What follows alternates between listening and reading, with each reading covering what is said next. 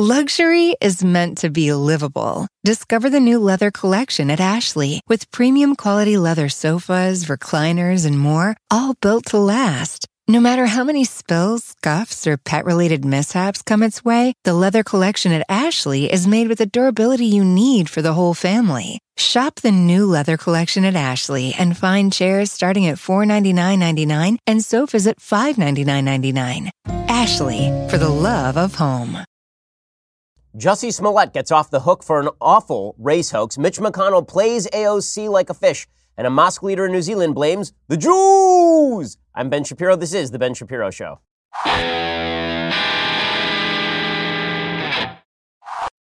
Sometimes the news cycle just gives you too much to play with. I mean, honestly, sometimes the news cycle is just so full of wonderful goodness that you don't know where to begin. But I know where to begin. In 2008, the U.S. national debt was $10 trillion. By the end of 2018, the debt was over $21 trillion. It is rising like a hockey stick. So if you don't think we are sitting on a house of cards, you are living with your head in the sand. But since you're listening to this podcast, you are clearly smarter than the average bear. So what is your plan? Can you afford another hit to your retirement like the last downturn when the S&P dropped 50%? You can hedge against inflation, hedge against uncertainty and instability with some precious metals. Gold is a safe haven against uncertainty, and my savings plan is diversified. Yours should be too. The company I trust with precious metal purchases, Birch Gold Group. Right now, thanks to a little known IRS tax law, you can even move that IRA or eligible 401k into an IRA backed by physical gold and silver, which could be good for people who want to protect their hard earned retirement savings from future geopolitical uncertainty. Look back historically, when the bottom falls out of everything else, gold tends to safeguard savings. With the economy slowing down, you want to be diversified. Birch Gold Group has thousands of satisfied customers, countless five star reviews, and A plus rating with the Better Business Bureau. Contact Birch Gold Group. Get a free information kit on physical precious metals. See if diversifying into gold and silver makes sense for you. That comprehensive 16 page kit shows how gold and silver can protect your savings. To get that no cost, no obligation kit, by texting Ben to 474747. That is Ben to 474747. Again, text the word Ben, my name, to 474747 to get started. All right, so quick announcement right off the bat. We were the number one sold book on Amazon in the last week, which is a great accomplishment. I want to thank everybody who purchased a copy of my book, The Right Side of History. We'll find out where it stacks on the bestseller lists a little bit later today. Suffice it to say, we've sold legitimately tens and tens and tens of thousands of copies in the first week alone, and we couldn't have done that without you. I think it's an important book. Please recommend it to your friends, and thank you so much for helping it really soar on the bestseller charts. Okay, now to the news. Jussie Smollett. You remember Jussie Smollett. The guy from Empire. Now, I know, maybe you've never seen Empire. Maybe this wasn't one of your shows. But Jussie Smollett is apparently an actor. And he's apparently a star of Empire, a guy who thinks he's very important. So important and so upset about Trump's America that he allegedly sent himself in the mail a piece of hate mail, a piece of hate mail that contained white powder and a scrawled crayon drawing that threatened him with death. Allegedly, it was a letter from him to him.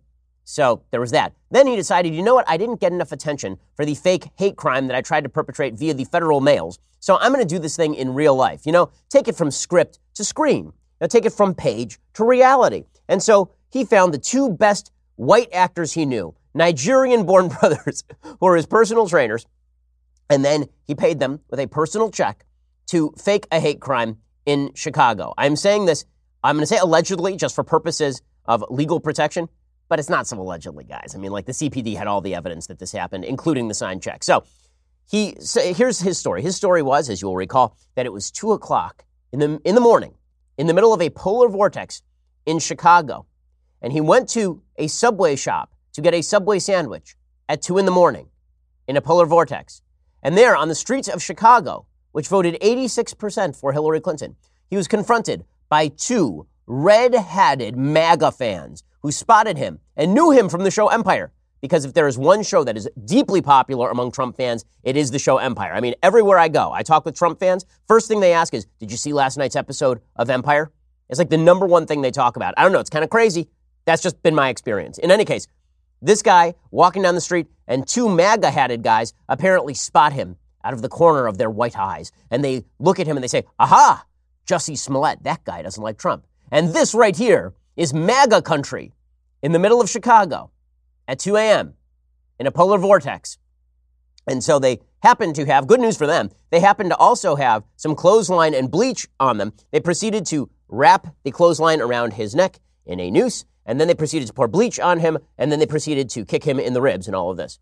Now, the best news for Jussie Smollett, like that was bad, right? But, but the best news for Jussie Smollett, he never lost his grip on that Subway sandwich. Some of us have priorities. Some of our priorities include making sure that our children are fed, making sure that we have a, a home, making sure that we get paid for a job well done. Others of us have real priorities. Like you hold on to that damn Subway sandwich when two guys are beating the crap out of you while committing a fake hate crime. I mean, that Subway sandwich, you're not, it's a long day's work. You need a snack after you have two guys beat you up for the press. So then Jussie Smollett goes back to his apartment, walks right past the, the right past the security guard outside, heads on up to his room. Security guard's got to be like, um, Jussie, you're covered in bleach and you have a noose around your neck. What happened? Apparently not. Apparently, Jussie just strolls right up back to his apartment. He then spends 40 minutes eating that Subway sandwich. I mean, chow down, buddy. And then he calls the cops. They show up, and he's still got the noose around his neck because that's what I would do. I mean, I don't know about you, but for me, if somebody tried to hang me, what I would do is just leave that noose around my neck as long as I could because that's just, I don't know, kind of comfortable. It's, it's got a look to it? So the, the police show up and they say, Jussie, will you hand over your phone? Because you said that you were on the phone with your manager. So we can confirm that that's true by location. We can look at your phone log. And Jussie Smollett's like, no, not going to do that. You know why? Invasion of privacy, guys, invasion of privacy. And then he turns over a redacted call log. Well, the police are able to use his cell phone number to track down all of the calls he made that night and all of the numbers that he redacted. And apparently, the numbers he redacted included the numbers of the Nigerian born brothers, who it turns out were not white, MAGA hatted Donald Trump fans. They were Nigerian born personal trainers who were friends with Jussie Smollett and who Jussie Smollett then proceeded to throw under the bus. His new claim, Jussie Smollett's new claim, is that these two guys committed a hate crime. His friends committed a hate crime against him for no reason, just for the hell of it. And so all of this came out. It was obviously stupid. It was obviously terrible. The media had jumped on it. Kamala Harris called it a modern day lynching. Cory Spartacus McBooker said the same thing. Joe Biden, like pretty much every Democrat came out of the woodwork like, this is America. This right here, this is what America looks like. It looks like a black man walking in Chicago in the middle of a polar vortex, holding onto a Subway sandwich for dear life and being accosted by Mike Pence and Jared Kushner on the streets of Chicago. That's America. Trump's America. Turns out all of it was crap. The Chicago PD tracked all of it down. They looked at legitimately thousands of hours of footage. They spent hundreds of thousands of dollars, hundreds of man hours. They had a bunch of police on this thing. And finally, they said, you know what? We should probably indict Jussie Smollett for faking a hate crime and making a false police report. So 16 felony counts seems about right to us of lying to police.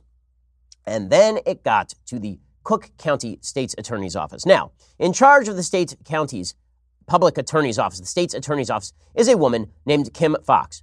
Kim Foxx happens to be very, very close with the Obamas. Very close with the Obamas. And you know who else was very close with the Obamas? Was Jussie Smollett. So, one of Michelle Obama's aides, Tina Tchen, who was friends with the Smollett family, texted Kim Foxx and said, You know, Kim, is there a way you could, you know, see your way clear to kind of letting this thing go? Could you kind of see your way clear to letting this thing go? Because, you know, Jussie's a nice guy and his family knows Michelle O's family and everybody sort of knows each other. I mean, there are pictures of Jussie Smollett with Barack and Michelle Obama. So Tina Tchen called up Kim Foxx, and there, there are pictures of Kim Foxx with Kamala Harris. I mean, she's a Democratic politician. She tweeted out not all that long ago, I mean, just back in January, quote, I'm so excited that Kamala Harris has decided to run for president. I would not be where I am today without her guidance during my first run for political office, and she has continued to mentor me as I work to reform the criminal justice system in Cook County. Well, she definitely has a way of reforming the criminal justice system in Cook County, and that is to let Jussie Smollett off the hook, because the report today is that Kim Foxx and her state's attorney's office, as of yesterday, dropped all charges against Jussie Smollett. They did not require him to apologize. They did not require him to do any jail time. They did not require him to do any further community service. They simply seized his $10,000 bond, which is a weird thing to do if he was completely innocent, right? He says he's innocent still. Well, no, if you're innocent, then you want your money back. But they dropped all of the charges and this was obviously, I mean, there's no way this was not done as a corrupt political favor to the Obama crew. That's all this was. This is all this was. Now, Kim Foxx, as I say, it's, she's got an interesting history. She won office in 2016. She unseated the former Cook County State's Attorney Anita Alvarez. She lost popularity, Alvarez did, over her handling of the now infamous Laquan McDonald murder. You'll remember Laquan McDonald was a black man shot 16 times by a Chicago police officer named Jason Van Dyke, and the entire video was kept under wraps for like a year after the shooting, and then finally it came out, and then the officer was prosecuted. She's really entrenched in Chicago's political machine. There's a very good article about all of this by Emily Zanotti over at Daily Wire today. She is very entrenched in Chicago's political machine. She grew up in the city. She went to law school at Southern Illinois University, and then she served as, as an assistant state's attorney for more than a decade before she entered politics. In the early 2010s, she served as the chief of staff for Cook County Board President and current mayoral candidate Toni Preckwinkle, herself heavily entrenched in Chicago politics. She's taken a lot of money from progressive organizations, including $300,000 in donations from George Soros. Her office had recent issues with handling violent offenders. She is notorious for lax prosecution. It has really ticked off the police who feel like she's undercut them repeatedly. There's a pending complaint against her from the Chicago PD for trying to interfere into their investigation. Last week, Chicago's primary police union, the Fraternal Order of Police, delivered a letter to the U.S. Uh, the U.S. Attorney's Office in Chicago, that's the feds, alleging that Foxx had tried to compromise their investigation of Jussie Smollett at the behest of a Smollett relative and a woman by the name of Tina Tchen, who we've mentioned. In a series of text messages and emails, Tchen contacted Foxx on behalf of Smollett's family whom she said had concerns about the police investigation. Foxx then appears to have told Tchen and subsequently the Smollett relative she would speak to Police Superintendent Eddie Johnson and convince him to turn over investigation of the alleged hate crime to the FBI. And then all of this came out thanks to a FOIA request. And here is what it said. Here's the letter originally from Tina Tchen to Kim Foxx. Hi, Kim. I sent an email to your work address, I think, as well. I wanted to give you a call on behalf of Jussie Smollett and family, who I know. They have concerns about the investigation I am on an 8 a.m. flight to New York City, but please call me before then. I land about 10:15 Chicago time. My cell number is bleep. Many thanks. And then they started texting each other. Hello, Kim. Are you available to chat? Tina Tchen gave me your number. Hi, are you available in five minutes? I'm at a conference in DC and we'll step out. Yes, I am. Spoke to the superintendent earlier. He made the ask, trying to figure out logistics. I'll keep you posted. So the Chicago PD are rightly livid about this whole thing. In a second, we'll show you Jussie Smollett continuing to lie, and then we'll show you Rahm Emanuel erupting, erupting on the state attorney's office. Kim Foxx, there, there will be an investigation into Kim Foxx, and well, there should be. This is insane. Insane, as we say in the membrane. We'll get to all that in one second. First, five things business owners can count on from LegalZoom. Number one, reliability. Over 2 million people have used LegalZoom to start their businesses. LLCs, S Corps, nonprofits, DBAs, and more, you can use LegalZoom to get started the right way. Number two, experience. They've been helping all types of business owners for over 17 years. You can count on LegalZoom to help with all the details. Number three, helpful support. They have the right people standing by, ready for your questions, all based in the United States. Number four, Legal advice. LegalZoom is not a law firm. They have a network of independent attorneys licensed in all 50 states, which means they can review contracts, help with employment laws, advise you on a lot of the hurdles that pop up when you are running a business. And finally, number five, no surprises. LegalZoom provides complete transparency with upfront pricing, customer reviews, and a satisfaction guarantee. Check out LegalZoom today. See how they can make life better for you and your business. And don't forget to enter Ben at checkout to save even more. LegalZoom is where life meets legal. I've been using LegalZoom for years. I'm a lawyer myself, and there's nothing quite like being able to access useful legal documents now. You can even access their network of independent attorneys licensed in all 50 states. Go check them out right now, legalzoom.com. And don't forget to enter Ben at checkout to save even more. Okay, so Jussie Smollett continues to lie. The state's attorney's office didn't even leverage an apology out of Jussie Smollett over all of this. Here is Jussie Smollett continuing to lie and invoking his dear mother. I've been truthful and consistent on every single level since day one. I would not be my mother's son if I was capable of one drop of what I've been accused of. This has been an incredibly difficult time, honestly, one of the worst of my entire life. But I am a man of faith, and I'm a man that has knowledge of my history, and I would not bring my family, our lives, or the movement through a fire like this. I just wouldn't. Now, I'd like nothing more than to just get back to work and move on with my life. But make no mistakes, I will always continue to fight for the justice, equality, and betterment of marginalized people everywhere. Well, fortunately, Hollywood is a very forgiving place, so you can lie and completely fake a hate crime, and your brothers in Hollywood will simply welcome you back. Your brothers and sisters in Hollywood, Hollywood is a wonderful place. The Empire Writers Room sent out a tweet with a winky face. See y'all Wednesday. Hashtag Empires. Hashtag Empire Fox. Because nothing says that you respect your viewers quite like backing an obvious race hoaxer. Well, Rahm Emanuel went on the warpath over this. So Rahm Emanuel, you know that something deeply corrupt happened when Rahm Emanuel and I are on the same side. This has never happened before in presumably all of human history. I am on the same side as Rahm Emanuel and David Axelrod and Eddie Johnson, the CPD superintendent. Okay, everybody is looking at this and going, what in the living hell just happened here? Here is Rahm Emanuel blasting the living daylights out of the state attorney, Kim Foxx. From top to bottom, this is not on the level. In the end of the day, it's Mr. Smollett that committed this false claim upon two individuals and who also testified, but also on the city. Uh, one action, yes, we're looking at the state's attorney. It is not on the level from beginning to end, and there needs to be a level of accountability throughout the system. And this sends an unambiguous message that there is no accountability, and that is wrong. Okay, so and Rahm Emanuel fighting mad and, of course, attacking Jussie Smollett too, saying, you know, how dare he do this, which, of course, is exactly right. Here is the mayor of Chicago saying this is just absurd. Mr. Smollett is still saying that he is innocent, still running down the Chicago Police Department. How dare him? How dare him? After everybody saw, and I want to remind you, this is not the superintendent's word against his. The grand jury a sliver of the evidence, and they came to a conclusion, as did the state's attorney's office. And even after this whitewash, still, still no sense of ownership of what he's done. He says that, in fact, he is the wrong in this case. Okay, so Rahm Emanuel fighting mad over this. He's not the only one fighting mad over this. We'll see in a second that there were other high ranking officials who were very upset over this. The media, however, were really sanguine about the whole thing. Pretty amazing. So here's Chicago PD Superintendent Eddie Johnson. He's watched his department get dragged through the mud by Jussie Smollett. Jussie Smollett suggesting that the lack of, of charges brought against these phantom white men who attacked him, that that was the fault of the racist CPD. Here's the Chicago PD superintendent saying, listen, this is a hoax. It's obvious it was a hoax. The guy's guilty. At the end of the day, it's Mr. Smollett who committed this, this, this, this hoax, period. If he wanted to clear his name, the way to do that was in a court of law so that everyone could see the evidence.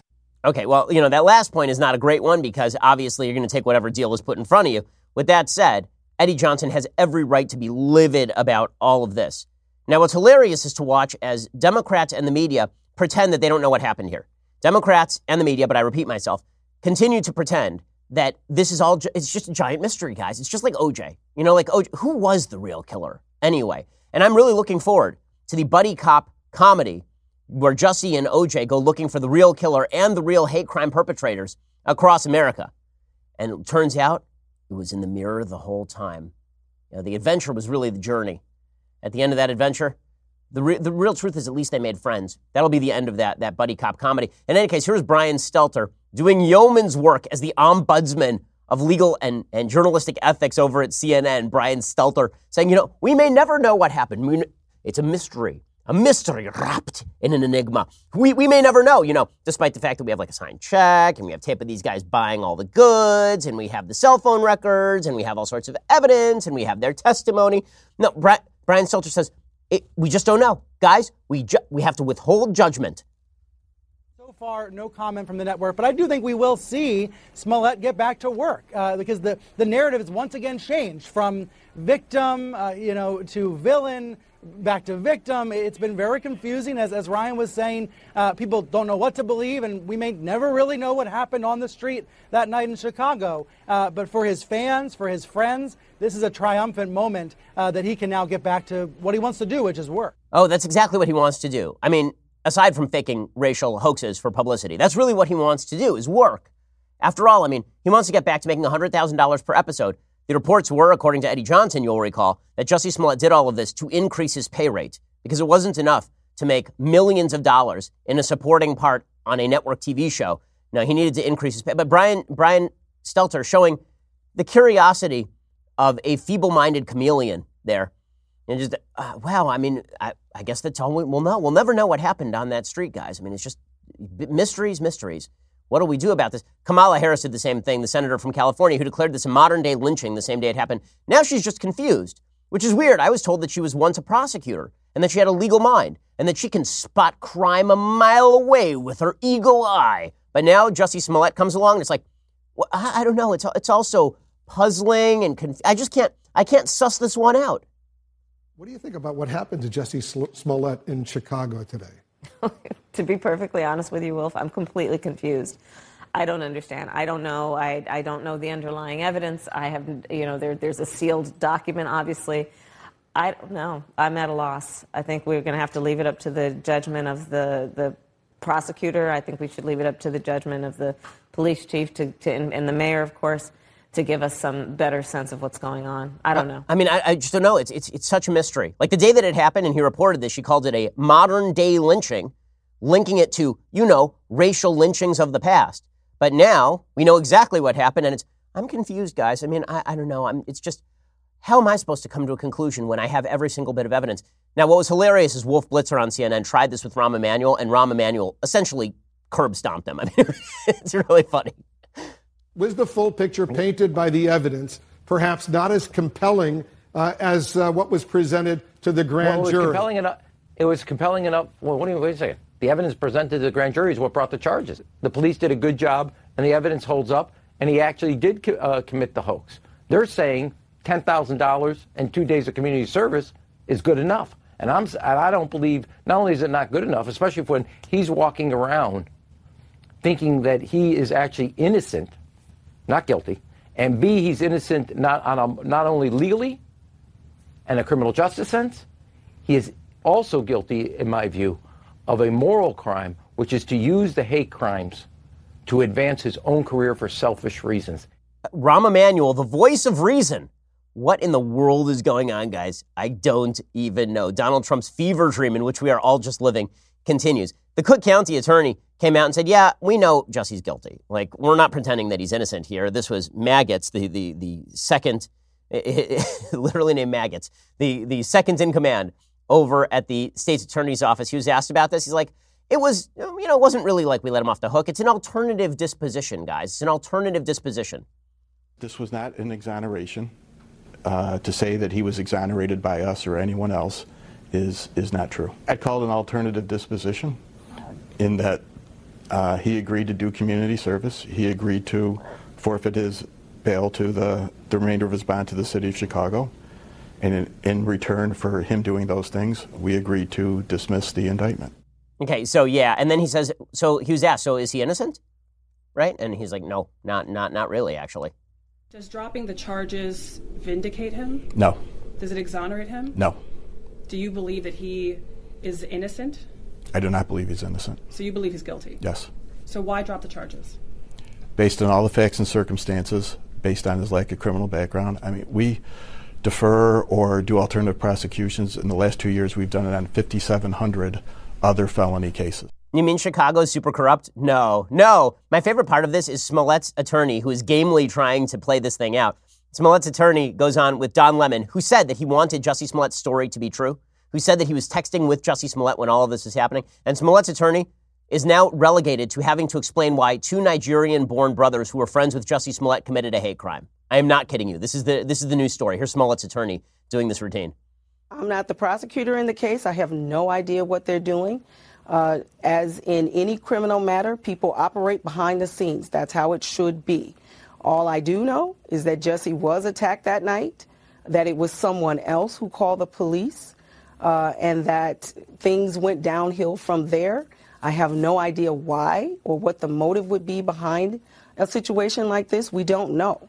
Um, there's just no, it do- doesn't make sense that. Uh, has to be the one to come up with an answer to why someone attacked him. Um, yeah, it does, since he is the one who made the whole thing up. So there is that. Okay. Meanwhile, in other in other hilarious news, I mean, th- this news cycle is just bizarre world and and hilarious in many ways. So the Democrats have been claiming for a long time, people are dying. We need the Green New Deal. It's been featured on the cover of Time magazine. It's been featured by the Washington Post. We've heard the intelligentsia sound off on AOC. So fresh so face, so much incredible freshness as well as faceness, and her Green New Deal, which is the most important piece of legislation since World War II. We are in a battle with the sun, and we are going to win it. And if it costs us $93 trillion over the next 10 years, i.e., $65,000 per American family every year from now until doom, well, then we're going to do it. Because otherwise, in 12 years, guys, we're dead. In a dozen years, that's right, you're plotting, your kids are plotting, your grandparents are plotting. We're going to dig them up, they're going to plot again. That's how all this is going to work. AOC yesterday was like, you know what, guys? Like, well, like people, wow, um, they're dying. Like, well, This is not an elitist issue. This is a quality of life issue. You want to tell people that their concern and their desire for clean air and clean water is elitist? People are dying. They are dying. And the response across the other side of the aisle is to introduce an amendment five minutes before a hearing in a markup. This is serious. This should not be a partisan issue. This is serious. People are dying, guys. We need a vote on the. Wait, no, no, no, no, no, no. Sorry, sorry. Let me rephrase. We need a debate about it. I'm going to introduce this bill. It is so important. We're going to kill the farting cows. We're going to get rid of airplanes. We're going to wreck every building or retrofit every building in the United States. We're going to get rid of cars. I mean, guys, it's going to be the best. We're going to invent unicorns that float on their own flatulence, but their flatulence has no carbon emissions, none, no methane methane free flatulence from unicorns. That's how all this is going to work. The Democrats propose all this, right? Ed Markey does it. And we are told by Cory Booker very seriously this is the most important moment of our lives. And we are told by Kamala Harris that this is so important. And we're told by Elizabeth Warren this is so important. Elizabeth Warren says that this Green New Deal is like the moon landing, which she should know since she recently was on the moon. It's where she gets most of her ideas. Here was Elizabeth Warren yesterday saying that the Green New Deal is so important, it's just like when we landed on the moon, except for not at all like that. President Kennedy challenged our nation to lead the space race, and less than seven years later, Neil Armstrong set foot on the moon. The impossible had become a reality, and America had led the way. It's time not only to challenge our country to tackle climate change head on, but also to lead the world in doing so. If we do not lead, then others will. If we don't lead, others will. And if others do, we're all going to die. Everybody's going to die. Death all around. So Mitch McConnell looks at the Green New Deal and he's like, you know what? You're right. It's super important. I see now how important it is because you guys keep jabbering about it incessantly. So you know what we should do? We should probably vote on it. Let's have a vote. Let's see if we can finally move forward on the most pressing issue of our age. It is deeply important. We must move forward on this. Cocaine Mitch bringing it to the floor for a vote. And then Senator Mike Lee, who is low key extremely funny. So, Senator Mike Lee of Utah, friend to the program and personal friend of mine, he's really, really. One of the things about Mike Lee is the dude, he's like Bob Newhart. He's, he's really funny, but it's all with a straight face. So, Mike Lee did a speech on the floor of the United States Senate mocking the living daylights out of the Green New Deal, mainly by using memes, which was just great. So, my favorite is he brought out a painting of Ronald Reagan riding a velociraptor while firing a machine gun. And he explained what this had to do with the Green New Deal. After reading the Green New Deal, I'm mostly afraid of not being able to get through this speech with a straight face.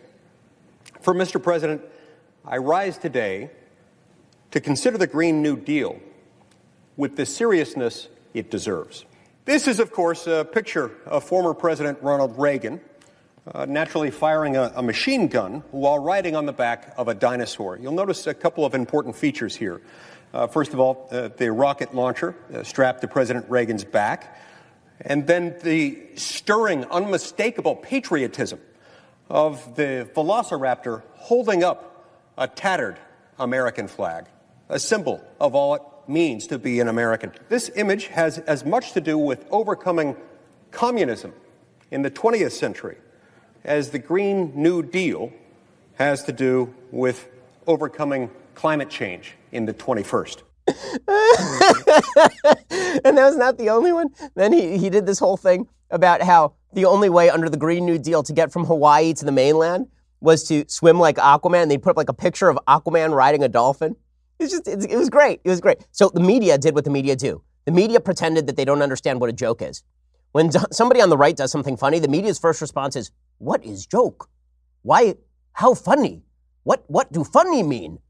And then they then they run headlines like Mike Lee makes bizarre criticism of Green New Deal showing Reagan on velociraptors. Like, no, it's a joke, you idiots, and we all know you're lying. We all know you get the joke, but you're going to pretend to play it straight because he's so weird, man. I mean, he used a meme. But AOC, she's super cool when she uses memes and says like a lot and also has an instant pot. I know, God, it's amazing. So here's the best part of this. So it comes up for the vote. All 53 Republicans vote no on the stupid Green New Deal. And four Democrats, meaning three Democrats and independent Angus King of Maine, they also vote no. That would be Kyrsten Sinema of Arizona voting no, and Doug Jones of Alabama voting no, and Joe Manchin of West Virginia voting no, all because they are in purple states or red states and they are afraid of losing their seats if they vote for this dumbass plan. Okay, then we get to the actual Democrats, including no less than six different Democratic senators voting on this thing. So, how did they vote? Did any of them vote in favor of bringing the most important piece of legislation of our time to the floor? Did any of them vote in favor of this world changing, world beating proposal? Did any, every single Democrat voted present. Every one. They didn't want to be on record behind this thing. So they voted president, uh, present, which means basically no, right? They voted present. And then they proclaimed that the real bad actor here, obviously, I mean, come on, the real bad actor clearly is Mitch McConnell. So it's not us for proposing this dumb, stupid deal that nobody wants and looks terrible and is pointless and doesn't achieve what it seeks to achieve and pledges to destroy the American economy and wreck the future of the United States. That's not on us. It's on Mitch McConnell for bringing it up to a vote. So Democrats bring this thing up, and then they're like, this is the most important thing we've ever done. And McConnell's like, good, let's vote on it. Like, no, no, you tricky. Tricky McConnell. you're not going to catch us in the voting on it. And then they just run away. Like King Arthur and Monty Python and the Holy Grail. Just run away, guys. Run away. Okay, in a second, we're going to get to the Democratic response to the vote because it's really, really funny. But first, let me remind you that you should go subscribe over at dailywire.com. When you do, for $9.99 a month, you get the rest of this show live. You get the two additional hours of the show every day. I mean, what more can we do for you? I'll tell you what more we can do for you people. We can also have a Sunday special available on Saturday with extra material behind the paywall. This week's Sunday special features the inimitable, extraordinarily dour Matt Walsh of the Daily Wire. Hey, it's Matt Walsh. Uh, tune in this week to the Ben Shapiro Sunday special. We're going to be talking about a lot of important issues heaven and hell, the Catholic Church, what's going on with society, yoga, uh, Game of Thrones, a lot of interesting subjects. Uh, we'll see you this week. Spoiler alert dude doesn't like yoga. So go check that out right now. For $99 a year, you get all of those things plus this the leftist tears, hot or cold tumbler. Cast your eyes upon it and be enlivened, enraptured by its joy. Look at it, the leftist here is hot or cold tumbler. You could hold this in your very hand. If only, if only you weren't so stingy. So go check it out over at Taylor. Also, what more can we give? I'll tell you what more we can give you. We can give you this coffee maker that also makes julienne fries. We, you can join us tomorrow at 7 p.m. Eastern, 4 p.m. Pacific for the latest episode of Daily Wire Backstage. Daily Wire God King Jeremy Boring, me, Andrew Klavan, the horrible Michael Knowles, and this week's special guest, Matt Walsh, will be here to cover the never ending insanity of today's political climate. As always, only Daily Wire subscribers get to ask the questions and speak with sassy Alicia, so make sure to subscribe today. Pregnancy has made Alicia incredibly sassy. I can say that because she's like my sister which means I can make fun of her just like I make fun of my own sisters. Go check it all out over at dailywire.com. $99 a year gets you the annual subscription. Also, go over to YouTube, iTunes, leave us a review. Follow us. We always appreciate it. We are the largest, fastest growing conservative podcast and radio show in the United States.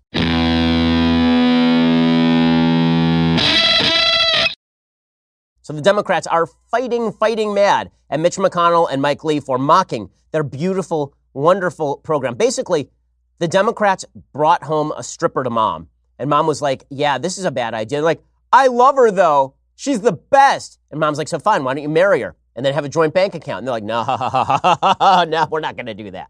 Like, we're not stupid enough for that. So it was really funny to watch the Democrats yesterday trying to trying to back out of this thing as slowly as humanly possible. So Richard Blumenthal, the, the foolish senator from Connecticut, he says, No, you know what? You know what? We'll vote present. I mean, we're not going to vote yes on it because uh, that would be real dumb. We're going to vote present.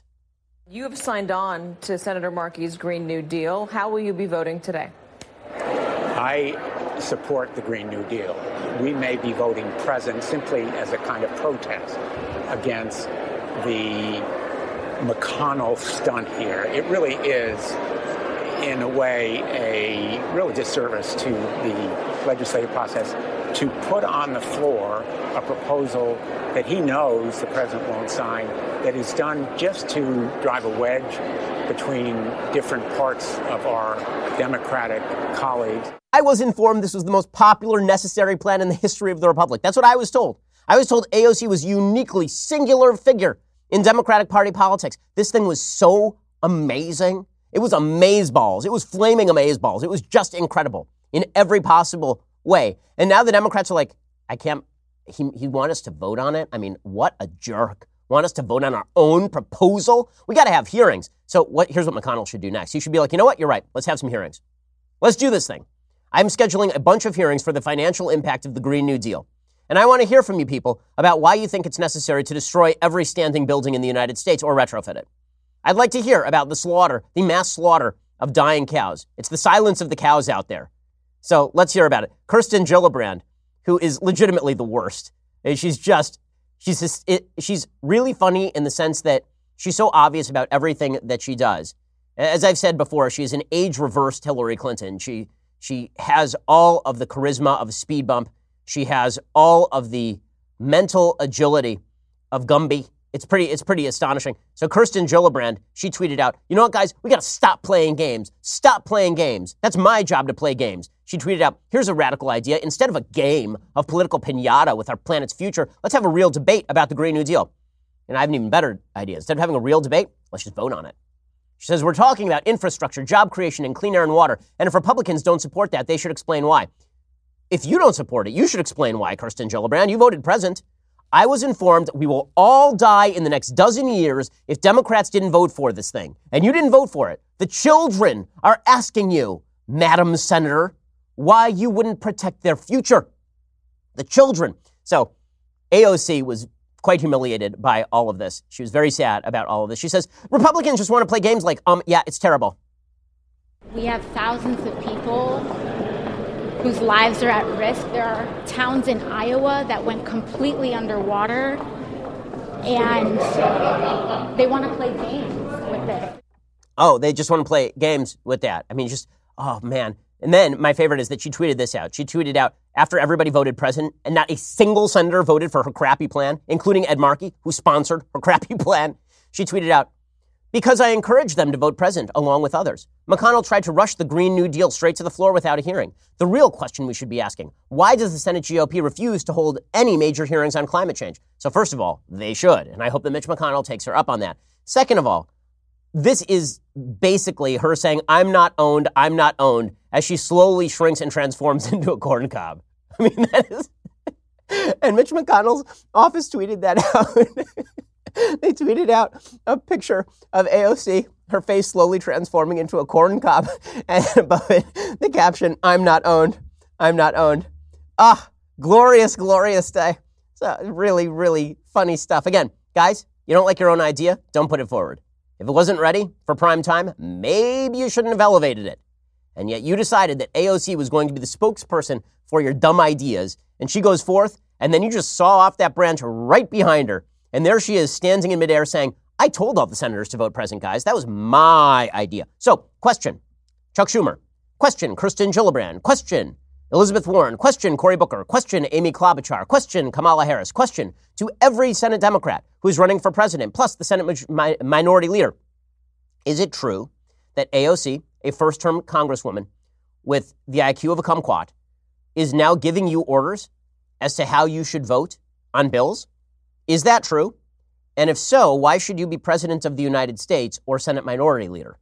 If this person, who can mix a perfect Tom Collins but not write a bill, if this person is considered the intellectual heavyweight in your party, why should we give you any credence at all?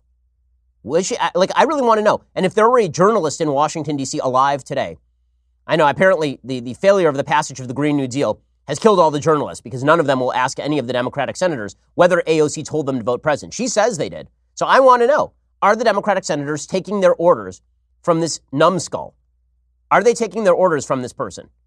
I'm sorry, she's in, she's ignorant. Okay, it is not my fault she's ignorant. It is your fault that she's ignorant. You elected her and then you made her into a star. And now you're taking orders from her.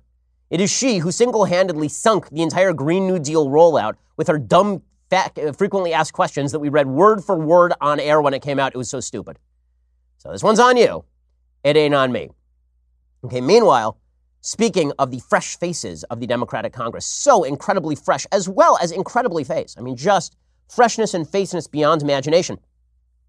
I will point out that Rashida Tlaib and Ilhan Omar continue to be rabid anti Semites, so that's exciting. Uh, Ilhan Omar's chief of staff or her communications director tweeted something out today. What did she tweet out? She tweeted, uh, he tweeted out rather. He tweeted out and I'm reading this directly, his name is Jeremy Slevin. He has a past working for, I kid you not, Keith Ellison, who is not a friend to the Jews, as well as Louis Farrakhan, really not a friend to the Jews. He tweeted out Jeremy Slevin, quote, Anti Semitism is a right wing force. Anti Semitism is a right wing force. Anti Semitism is a right wing force. Anti Semitism is a right wing force. Anti Semitism is a right wing force. Anti Semitism is a right wing force. Anti Semitism is a right wing force. Anti Semitism is a right wing force. He just tweeted that out like 20 times because nothing is quite as convincing as when a person just repeats a sentence over and over to me. I know it works with my kids. When my son just stands there and shouts at me that he wants a cookie, I am so much more likely to give him a cookie or alternatively, I never give him a cookie when he does that because he's just proving himself to be a small, crazy person. He's two. Jeremy Slevin is presumably not two. And yet he, he keeps repeating that anti Semitism is a right wing force. He works for Ilhan Omar, who is an open anti Semite. Ilhan Omar has not hidden the ball here. And speaking of anti Semites in Congress, Rashida Tlaib, who, is, who has used the dual loyalty smear herself on, on every Israel supporter, and Jews particularly, she has a person who she specifically invited to her inauguration. And that person was protesting AIPAC and stood outside of AIPAC and shouted that the Jews are the real Nazis. That guy was invited to Rashida Tlaib's inauguration, to her swearing in. Here he was outside the rally shouting that the, that the Jews were actually just Nazis. We are not here to be lovey-dovey with the progressive Zionists. Never. No. Because a progressive Zionist is like a progressive Nazi. Yes. yes. There's yes. no difference between a progressive Zionist and a progressive Nazi member. Okay, it's, it really is astonishing. You know, to pretend that a strong strain of anti-Semitism does not run inside the Muslim community is to is to pretend away the truth. Okay, the fact is there is a strong strain of anti-Semitism that runs in the Muslim community. That does not mean that everyone who is Muslim is an anti-Semite. Of course, it does not mean that every Muslim hates Jews. It does mean that there is a strong strain of anti-Semitism that is present in a lot of Muslim communities around the world.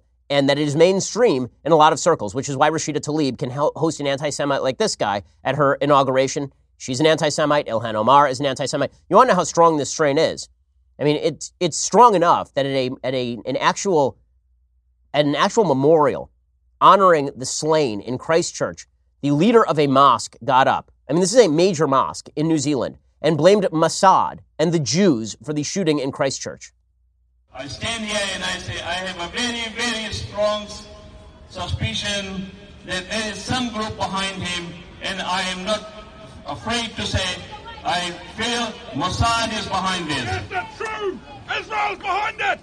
And then there's a guy shouting, It's the truth, Israel's behind this. He says this at a rally of hundreds and hundreds of people. Mossad, of course, is the, intelligence, the foreign intelligence agency of Israel. It's essentially the CIA of Israel. That was Ahmed Bhamji, the chairman of the Mount Roskill Masjid e Umar.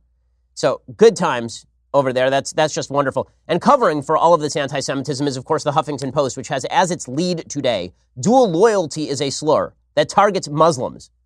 So lest you be lest you be thinking that Ilhan Omar accusing Jews of dual loyalty and Israel supporters of dual loyalty is anti-Semitic, the real dual loyalty slur is targeted at Ilhan Omar. The re- actually, actually, the real dual loyalty slur is targeted at Rashida Tlaib. Now, I've never suggested that Rashida Tlaib has dual loyalty. I've never suggested that Ilhan Omar has dual loyalty. I've suggested that they're anti Semites. And that's because they are. And the progressive wing of the Democratic Party that continues to lend credence to these people is disgracing itself in incredibly epic ways. The fact that the Democratic Party continues to promote these quote unquote fresh faces is absolutely stunning and telling. And it turns out that anti Semitism is not a right wing phenomenon. Anti Semitism exists in virtually every political movement, and where it is most virulent, the political movement is most dangerous. Where it is most virulent in today's world is not inside the conservative party in the United States. It's not inside the Republican Party. This is perfectly obvious from every poll done. It is perfectly obvious from the behavior of Republican Congress people. It is perfectly obvious from the behavior of President Trump, who, by the way, is extraordinarily philo-Semitic and happens to be the best friend of Israel who has ever sat in the White House, and it is not close. The repository of anti Semitism in the modern world in politics is largely on the political left. Those are the people who are covering for Muslim anti Semitism in the Middle East. Those are the people who are making excuses for Hamas today as Hamas continues to fire rockets into southern Israel at civilian areas. These are the people who continue to claim that Israel is the bad actor in a conflict in which Israel simply argues for its own right to exist. These are the same people who are claiming that attacks on synagogues are really just anti Zionism, not anti Semitism. It is, the, it is the political left that has made room for anti Semitism in its mainstream. It's why Jeremy Corbyn is the head of the Labour Party in Britain, and it's why AOC and Ilhan Omar and Rashida Tlaib are considered the leading lights of the Democratic Party. And it's the old fashioned Democrats who still suggest that Israel is important. It's Nancy Pelosi and Steny Hoyer. You know, people over the age of 65. It's those old fashioned Democrats who still look at Israel and see a democratic, free country, who still look at Jews and say, yeah, those are fellow Americans. Those people are the old guard in the Democratic Party, which is the reason why so many of the Democratic presidential candidates decided to skip AIPAC this year. Kamala Harris, with all the, with all the intestinal fortitude of an empty vessel, met secretly, met quietly with people from AIPAC, but she wouldn't go to AIPAC because she was, t- she was afraid of ticking off her progressive base. Ilhan Omar's comms person tweeting out anti-Semitism is a right-wing phenomenon. Your boss is an anti-Semitism is an anti-Semite dude, and from all indicators at your your past employment, you seem pretty comfortable with all of that. Okay, time for some things I like, and then some things that I hate. So, things that I like today.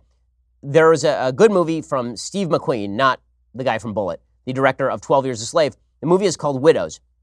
Now, the movie's kind of weird because it's actually like three movies in one. Um, and it doesn't hold together completely, but it's got some really interesting things about it. So, the, the most interesting thing about this movie is the way that it portrays Chicago as basically just the center of American corruption, which, of course, as we've seen today, it absolutely is. Colin Farrell is running for, for city alderman. He's running against a black guy who happens to be a former gangster and still is into, you know, basically all sorts of organized crime. And that is one story, and that intersects with a, a heist part of the film, which is really about the widows of these guys deciding to hold the robbery. And then there is an interpersonal drama between Liam Neeson, who is white, and uh, I'm trying Violet um, Violet Davis. Is that the name of the actress? I can't remember the name of the actress. Um, she's really good. Viola Davis, thank you. Um, and she is uh, and she is his wife, and they have a kid, and the kid is shot during a traffic stop by the police. So there's a little bit of interpersonal drama there. It's really three movies in one, which means that it's too packed, it's too much, it's too many storylines. It could have been more straightforward. It could have lost half an hour, but all the political commentary about the city of Chicago is pretty spot on. Here's a little bit of the preview. You have no idea, do you?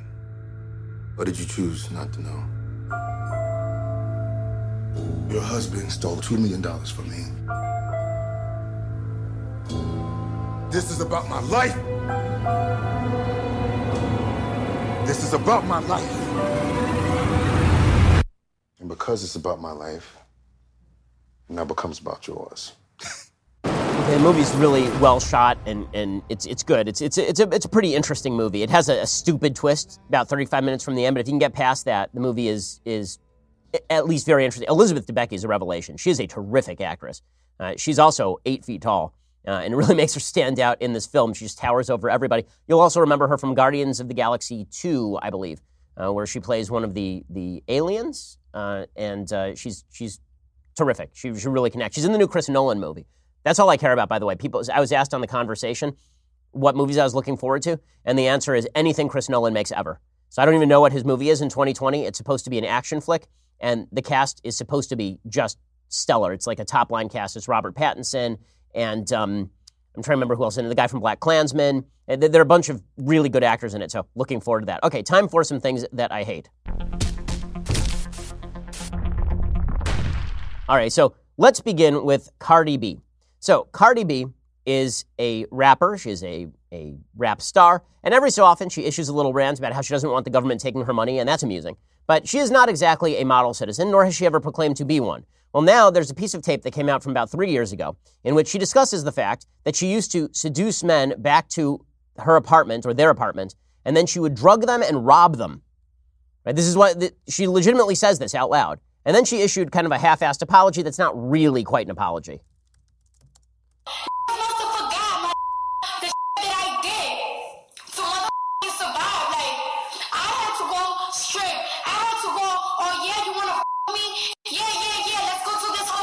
Difficult to hear exactly what she's saying then because it's a lot of cursing and a lot of yelling. But she, she says that when she was a stripper, she would drug and rob men. She would bring them back to her apartment. And then, she's, and then she, she issued a statement saying this. So I'm seeing on social media that a live I did three years ago has popped back up. A live where I talked about things I had to do in my past, right or wrong, that I felt I needed to do to make a living. Uh, that is not a good excuse. Drugging and robbing people, that is a crime, gang. And in America, you do not actually need to drug and rob people in order to make a living. And if you feel that you needed to do that to make a living, that is still called a crime. She says, I never claim to be perfect or come from a perfect world with a perfect past. I always speak my truth. I always own my bleep. I'm a part of a hip hop culture where you can talk about where you come from, about the wrong things you had to do to get where you are. There are rappers that glorify murder, violence, drugs, and robbing, crimes they feel they had to do to survive. She is right about this. It is one of my main critiques of rap culture, which is that you glorify all this crap, and that's bad. She says, crimes they feel they had to do to survive. I never glorified the things I brought up in that live. I never even put those things in my music because I'm not proud of it and I feel a responsibility not to glorify it. I made the choices that I did at the time because I had very limited options. Again, drugging and robbing men, not an option. She says, I was blessed to have been able to rise from that, but so many women have not. So does she know of any of the other women who are drugging and robbing men? Because that seems kind of bad. She says, whether or not they were poor choices at the time, I did what I had to do to survive. She keeps saying that as though we don't have welfare programs in the United States or charitable programs or the United States, or as though she wasn't working a job as a stripper at the time, or as though she couldn't get a job as a waitress or anything. I guess the job, so it was a choice between starvation and drugging and robbing men. That was the choice? Pretty sure that's not true. Because the men I spoke about in my live were men that I dated, that I was involved with, men that were conscious, willing, and aware. You're going to have to explain to me hey, you drug and robbed somebody, and they were conscious, willing, and aware. That's pretty weird.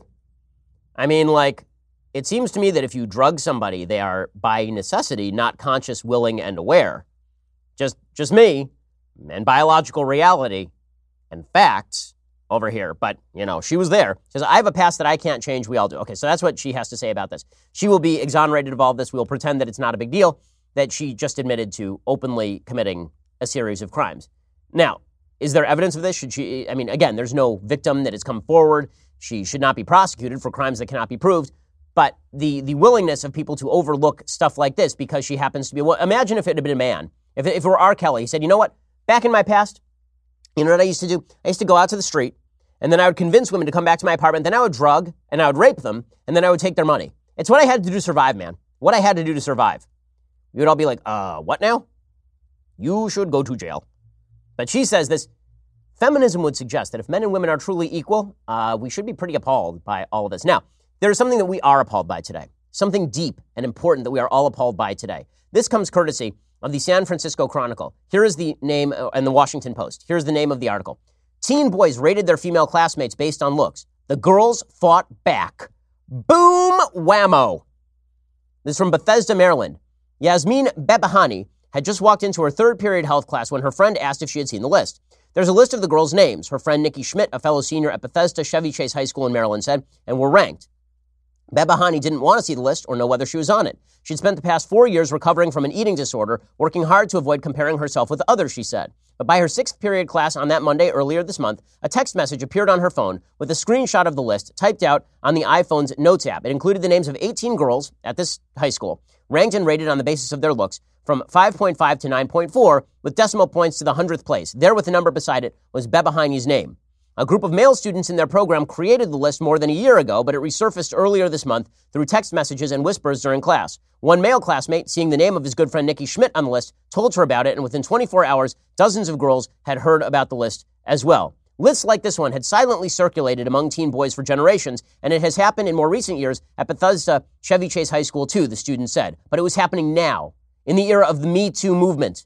Women had been standing up to harassment in workplaces and on college campuses, and the high school girls who had been witnessing this empowerment decided they weren't going to let the issue slide. So, a couple of quick notes here men rate women based on looks. Okay, just sorry to break it to ladies. This is called evolutionary biology. Men have always, males of species, rate, rate females of species based on sexual attractiveness.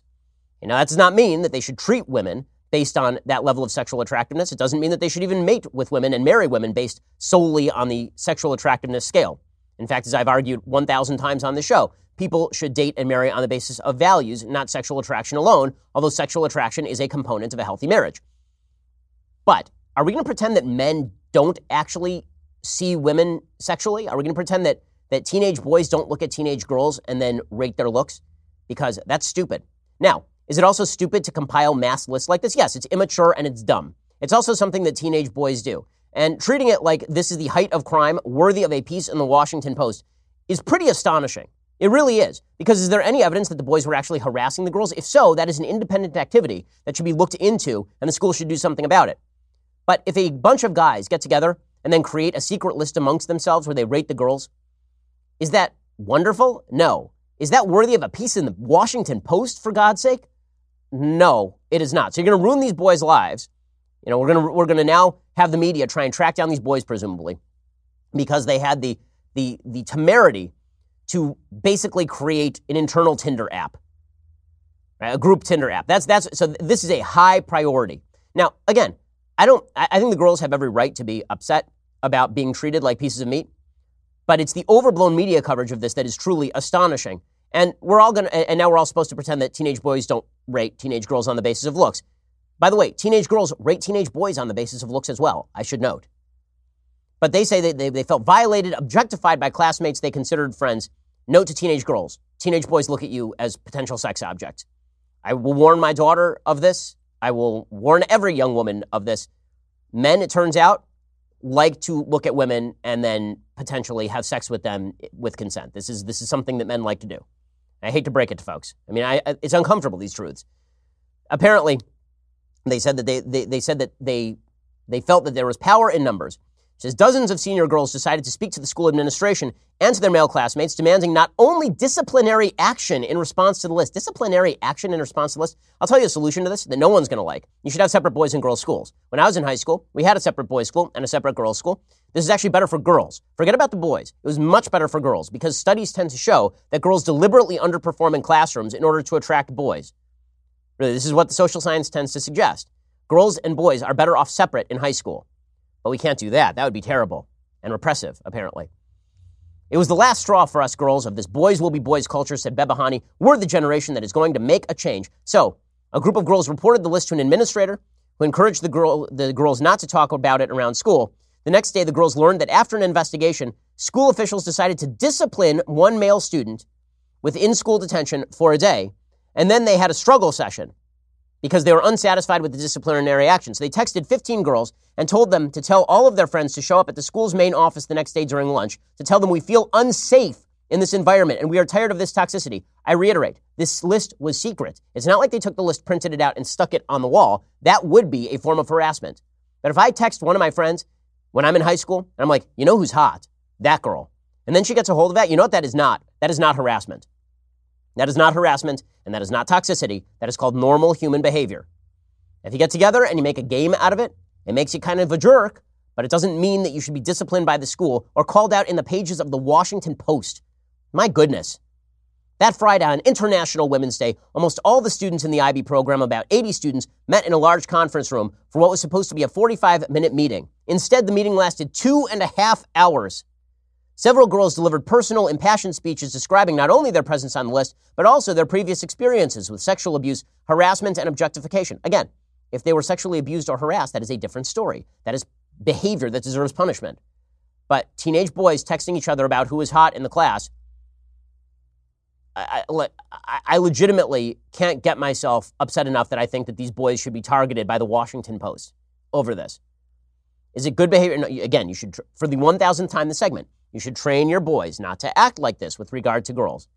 Is this worthy of Me Too coverage? Does this elevate to the level that boys are supposed to be punished in school for looking at a girl and then rating her looks? Is that really where, by the way, you think boys are going to stop doing this because you had a struggle session? You think boys are going to stop doing this because, you know what a normal boy would do? He would say, yeah, it was kind of a jerky thing to do to, to be part of that list. I felt kind of uncomfortable and objectifying. It was kind of gross. But why are you lumping me in with the guy who sexually abused you? Because I didn't do that. All I did was say who I thought was hot or not. By hot or not has been a thing in high school since the dawn of high school. Hot or not has been a thing since forever. It's, again, not a wonderful part of human nature, but it is a part of human nature. The same people who suggest that you can't teach, uh, it's amazing. The same people who suggest that you can't teach abstinence only before marriage will suggest now that we can somehow beat it out of boys to rate teenage girls based on looks when they're in high school. Good luck with that. Good luck with that. Obviously, this should be top priority for the Washington Post. It, bleh. This is, it's just, it's over the top. and it's off putting and it's not productive in the end. It doesn't make relations between boys and girls better. All it really does is make boys more secretive about their behavior and again leads the media to believe that they're doing something righteous when in fact they are targeting kids who are legitimately just being kids. If girls had a similar list about boys, by the way, you know what the reaction would be? Nada. There'd be no reaction whatsoever, nor should there be. Nor really should there be. This is a question for the parents. This is, this is a question for the It's really not a question for the school unless it was publicly posted in the school. Then it becomes a question of harassment. Alrighty. Well, we will be back here for two more hours later today. And I look forward to seeing you then. In the meantime, go pick up a copy of my book, The Right Side of History. Go check it out right now. I'm Ben Shapiro. This is The Ben Shapiro Show.